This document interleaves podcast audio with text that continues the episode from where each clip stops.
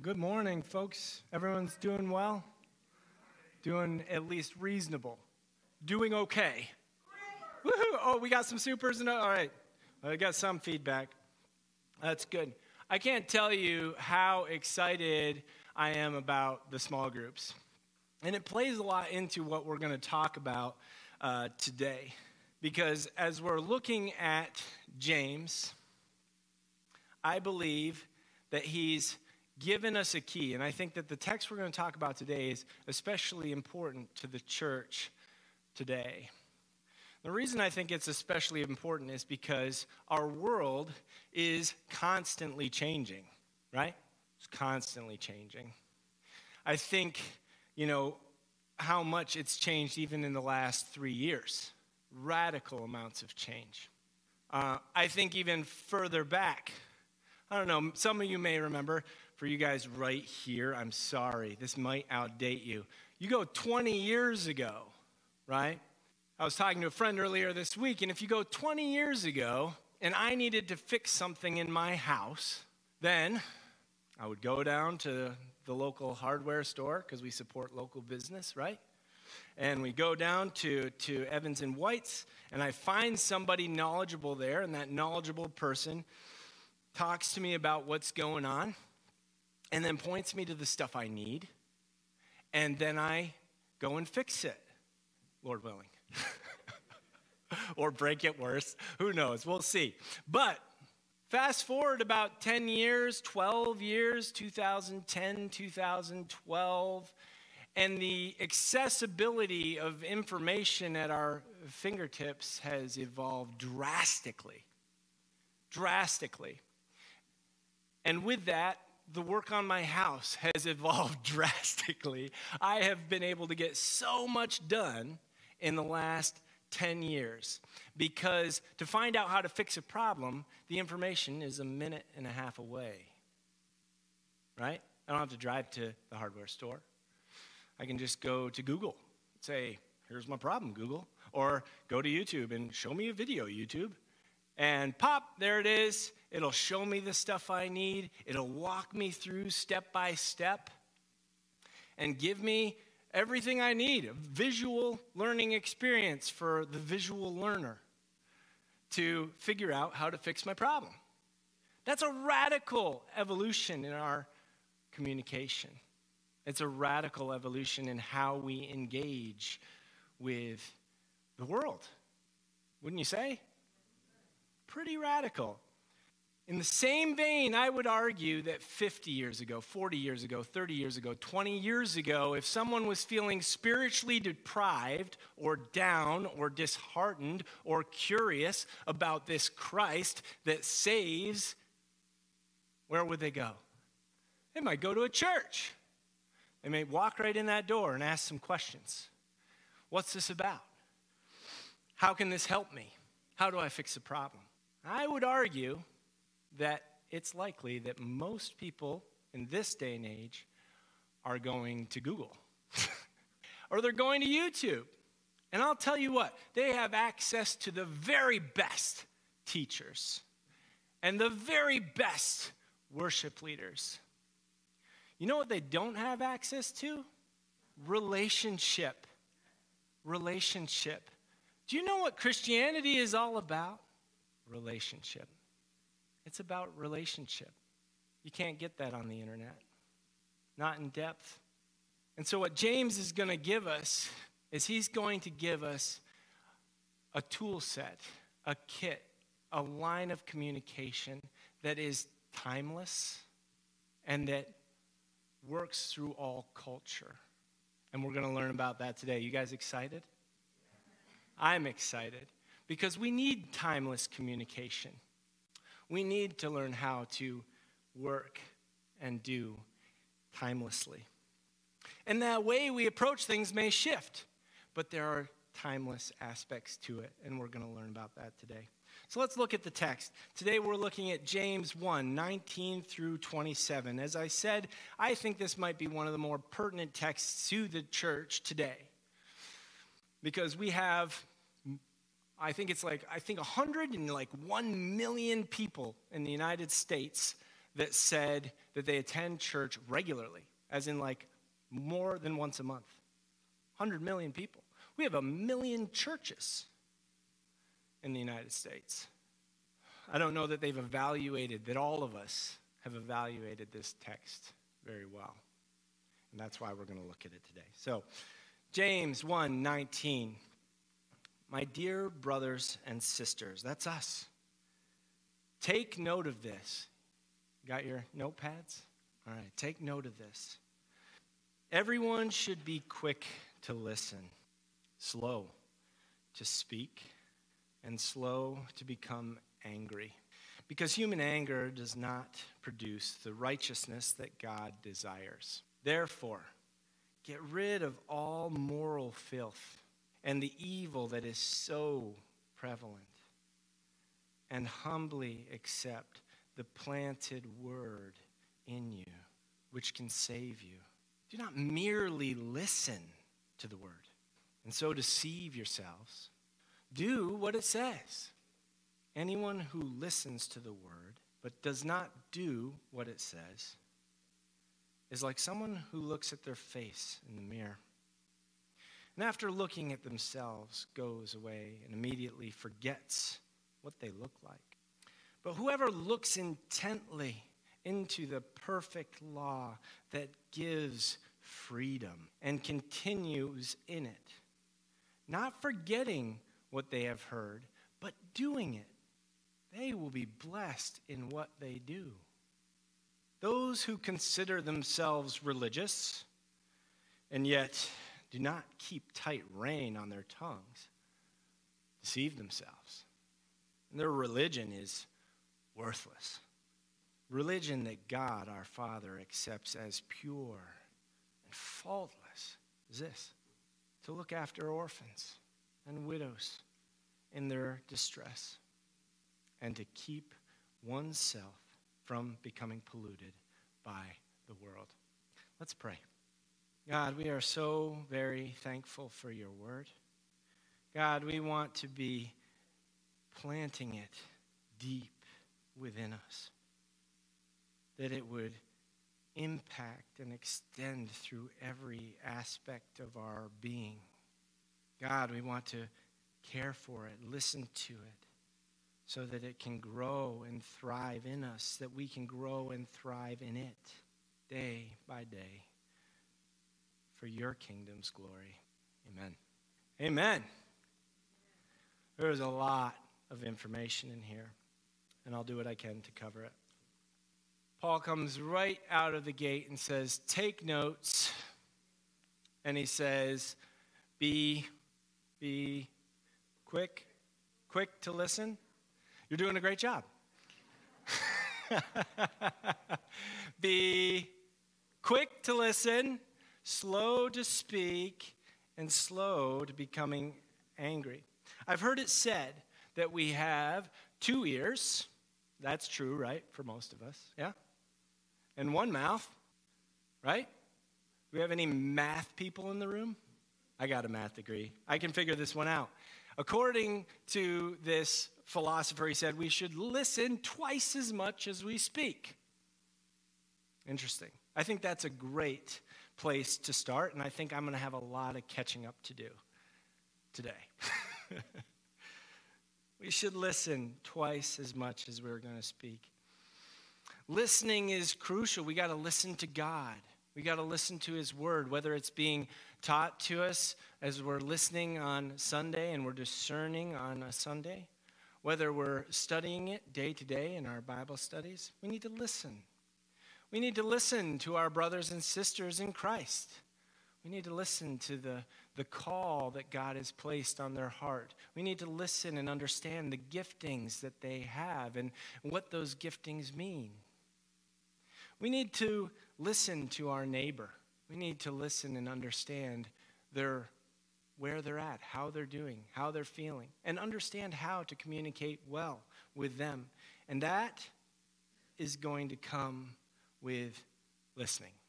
I spoke about this a little bit a few weeks ago, but when we don't, when we stop listening, when we spot, stop being careful to place our priority in listening, we stop learning. It acts as a plateau of our own growth. Uh, and, and God is this vast and massive God. And it's important to understand the depth and richness of God to listen. Listen to God, listen to His Spirit, but also listen to the people or brothers and sisters in Christ because they have a different relationship with God. God's not different, but He's gifted and made them differently. And so they may see things differently, they may observe things that you're missing. Listen. Be quick to listen and slow to speak. We're a culture that is really eager to get our opinions out there. And I find myself even sometimes in conversation processing the next thing I'm going to say rather than hearing the things that are being said. If we go on social media and you spend a few seconds in your feed, you'll find that everybody has a lot to say a lot to say. Now, you can't tell if they're listening, but they have a lot to say.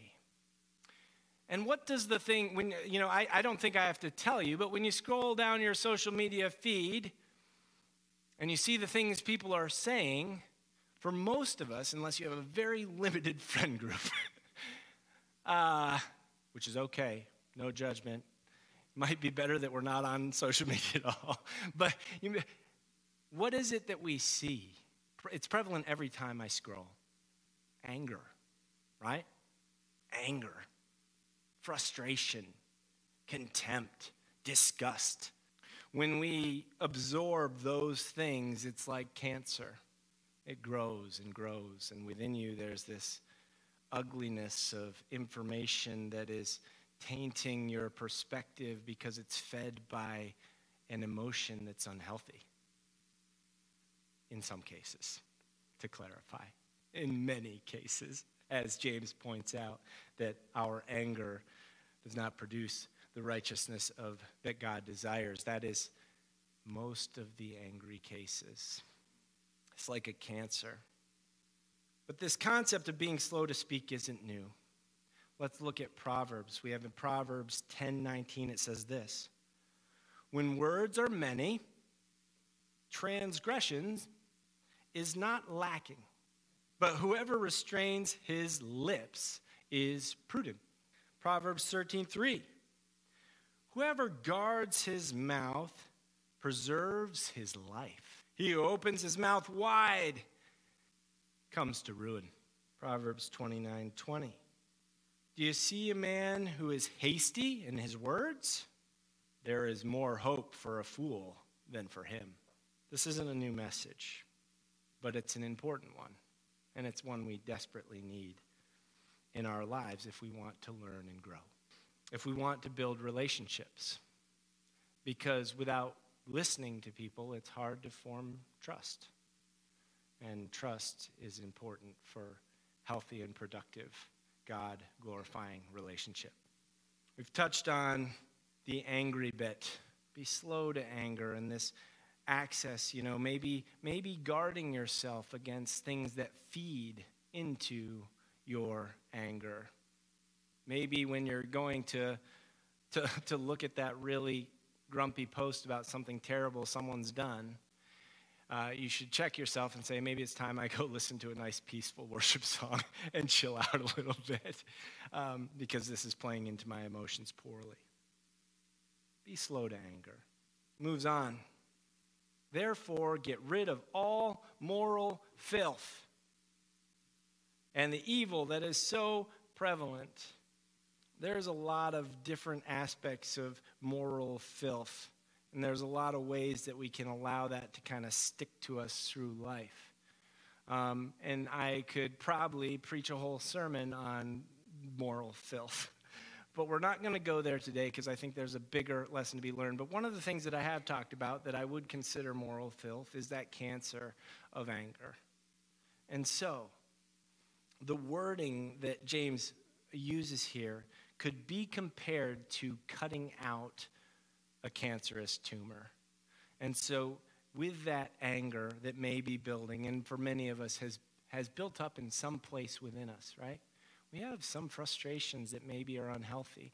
It might be good that this week that you're asking, one, having a posture of thanksgiving, but also asking God, where are these places in my heart where I may be harboring some cancerous anger? And then working with God, Lord willing, to cut that out. Humbly accept the planted word in you, which can save you. The Holy Spirit is with us. Amen? We want to take his, the Lord's, our, the word, right? And plant it deep within us. So, like in the prayer, that we're planting, we're positioning ourselves next to streams of life so that our roots can grow deep, so that we can always be connected to the life, the living water. Let it be deep within you. Let it be the priority of your every moment. Life's difficult, and there's a lot of different distractions. What I'm saying is, as a, there's good practices that you can do to prioritize that deep planted word. It may be getting up in the morning and being thankful for the day, being thankful that God's given you an opportunity to spread His glory another day. Whatever that looks like. It may look like taking care of things at home. It may look like taking care of that project or John mowing the lawn, right? Just about any time I'm asking him what's going, what, what's God doing in your life today? He's like, well, I'm mowing the lawn, so. and that's good. That's good. But let it be deep in you. It can save you. It provides that we're going to get into the perfect law, providing freedom, grasping hold of this deep rooted word allows you to more easily connect with the perfect law and the freedom that it brings. In 22, it says this Do not merely listen to the word and so deceive yourselves, do what it says. Last week, we talked about lies and the fact that we tell ourselves lies. And those lies can cause guilt, they can cause shame, they can gum up the gears of our lives and cause us to be ineffective and create all kinds of issues. And we addressed that as a body. We had many people uh, write their lies down on paper and then destroy them. And it was a beautiful, beautiful experience. There's another lie, that type of lie that I want to address today. And that is we live in a culture where we have all this information at our fingertips. And I would argue that there is, well, not, it's not even arguable. I will say to you, because it's true, uh, there is more information available to you today than there has ever been available to you in your life. And that'll be true tomorrow, and the next day, and the next day. With every day, more and more and more and more information is available. We're in a culture that's lacking in knowledge or understanding. I think that it's really easy to learn things and find things out like never before. If I have a question about something that Scripture says, it's very easy for me to find different perspectives on what it means. And I think that there's a hunger for knowledge. And I think in some ways that's really positive. I think about this week as I was preparing for the message, and I think about our time in the small groups and the things we learned and how good it was. You know, how I was, I'm so excited about what God is doing. And so digging into His Word and wanting to understand has brought an enthusiasm about what He's doing today. The lie that I'm going to warn you of, and the lie that James is warning us of, is that if it ends with knowing, then you've deceived yourselves.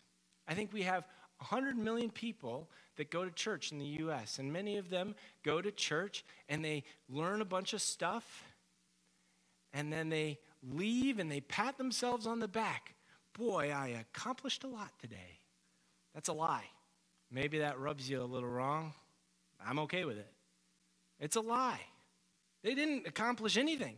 They learned some stuff and maybe they'll apply that stuff. But I think a lot of us learn things and didn't do nothing with it. And if that is the case, we're lying to ourselves. And James points this out. It's absurd. He says, think of a person. This word for look, when he says the man that looks in the mirror, right? That word for look is like deeply examining. It's like me sitting in the mirror and looking and being like, how many gray hairs do I have now?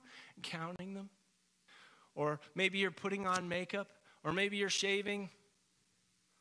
You know, you're examining, you're, you're being careful, you're observing, and then to walk away and forget you know, one, what you did, or one, what you may need to do if you're like getting really shaggy. I know last night when I was looking in the mirror, I'm like, gotta shave before church tomorrow, or else I'll look like a gorilla.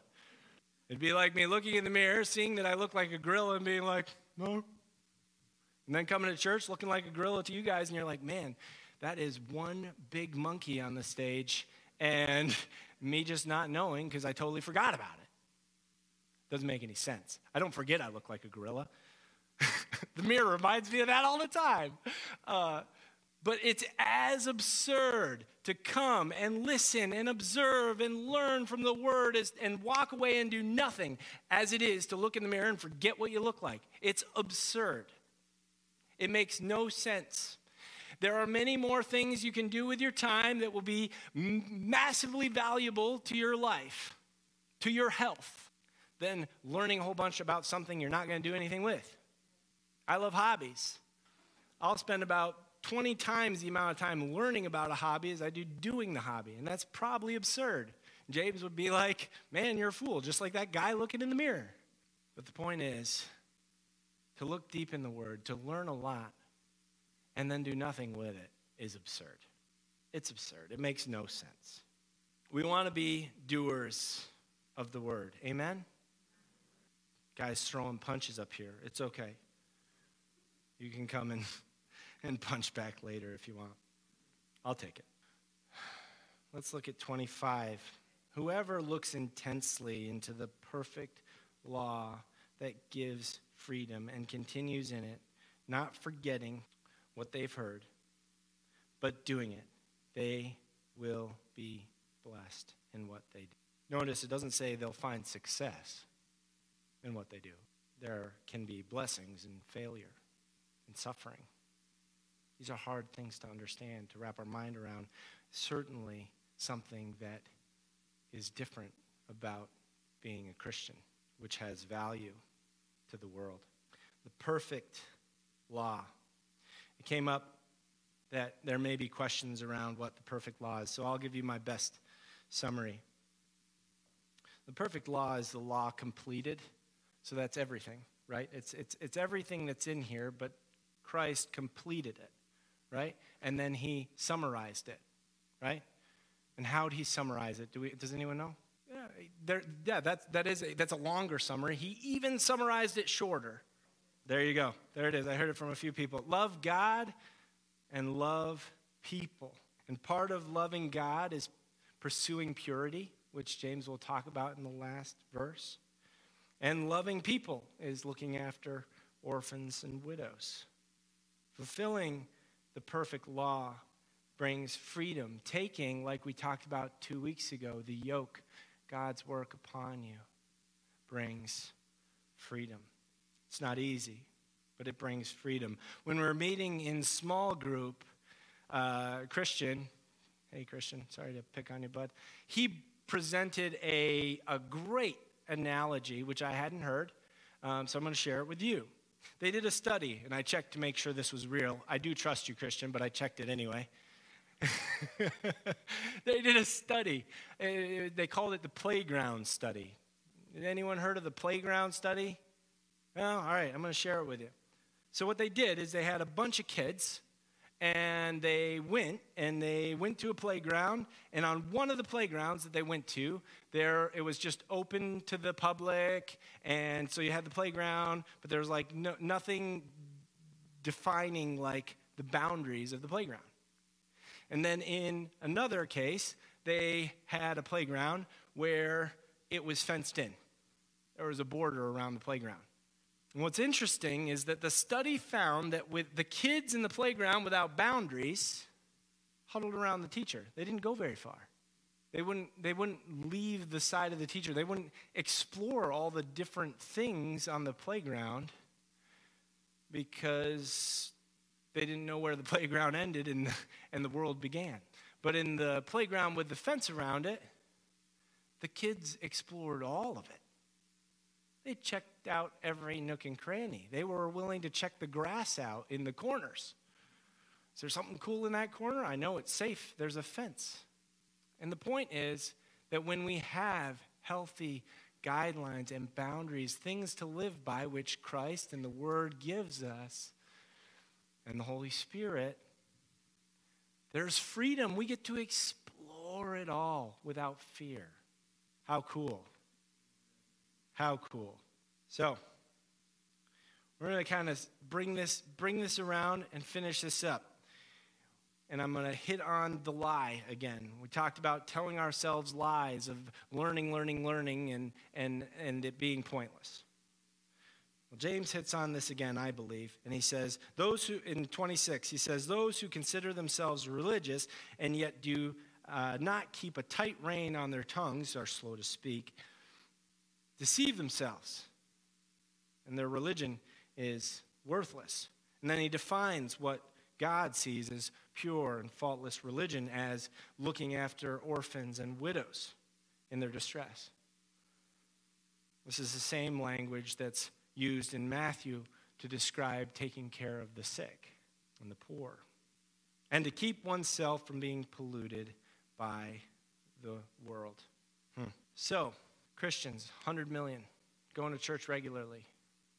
It's easy to get caught up, brothers and sisters, in the trappings in the room, the type of music that we're doing, the type of sermons that we're preaching.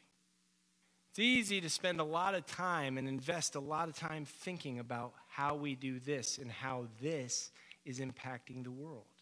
You're lying to yourself okay? That's the argument I'm going to make. And you may feel weird about that, but we can equip each other. We have an hour and a half here. We're going to get everybody revved up, and then we're going to go, you know, change the world. The changing of the world doesn't happen in this room. Glo- bringing glory to God happens in this room. Amen? Encouraging each other happens in this room. Amen? Worshiping the glorious King who is creator and savior of all we are happens in this room. Amen. Saving the world? That happened in this room? Got a lot of amens. We're going to try it again. Saving the world. Does that happen in this room? No. We can pray, and that's really good. That's really good. Because without the Spirit, we can do nothing. Nothing. He's going to do it all. But if it's ending here, in our little huddle, then it's ending here. This is why I believe that this text gives us the key to communicate with the world. I'll invite up the worship team. You can listen to a better teacher than I will ever be. That is certain.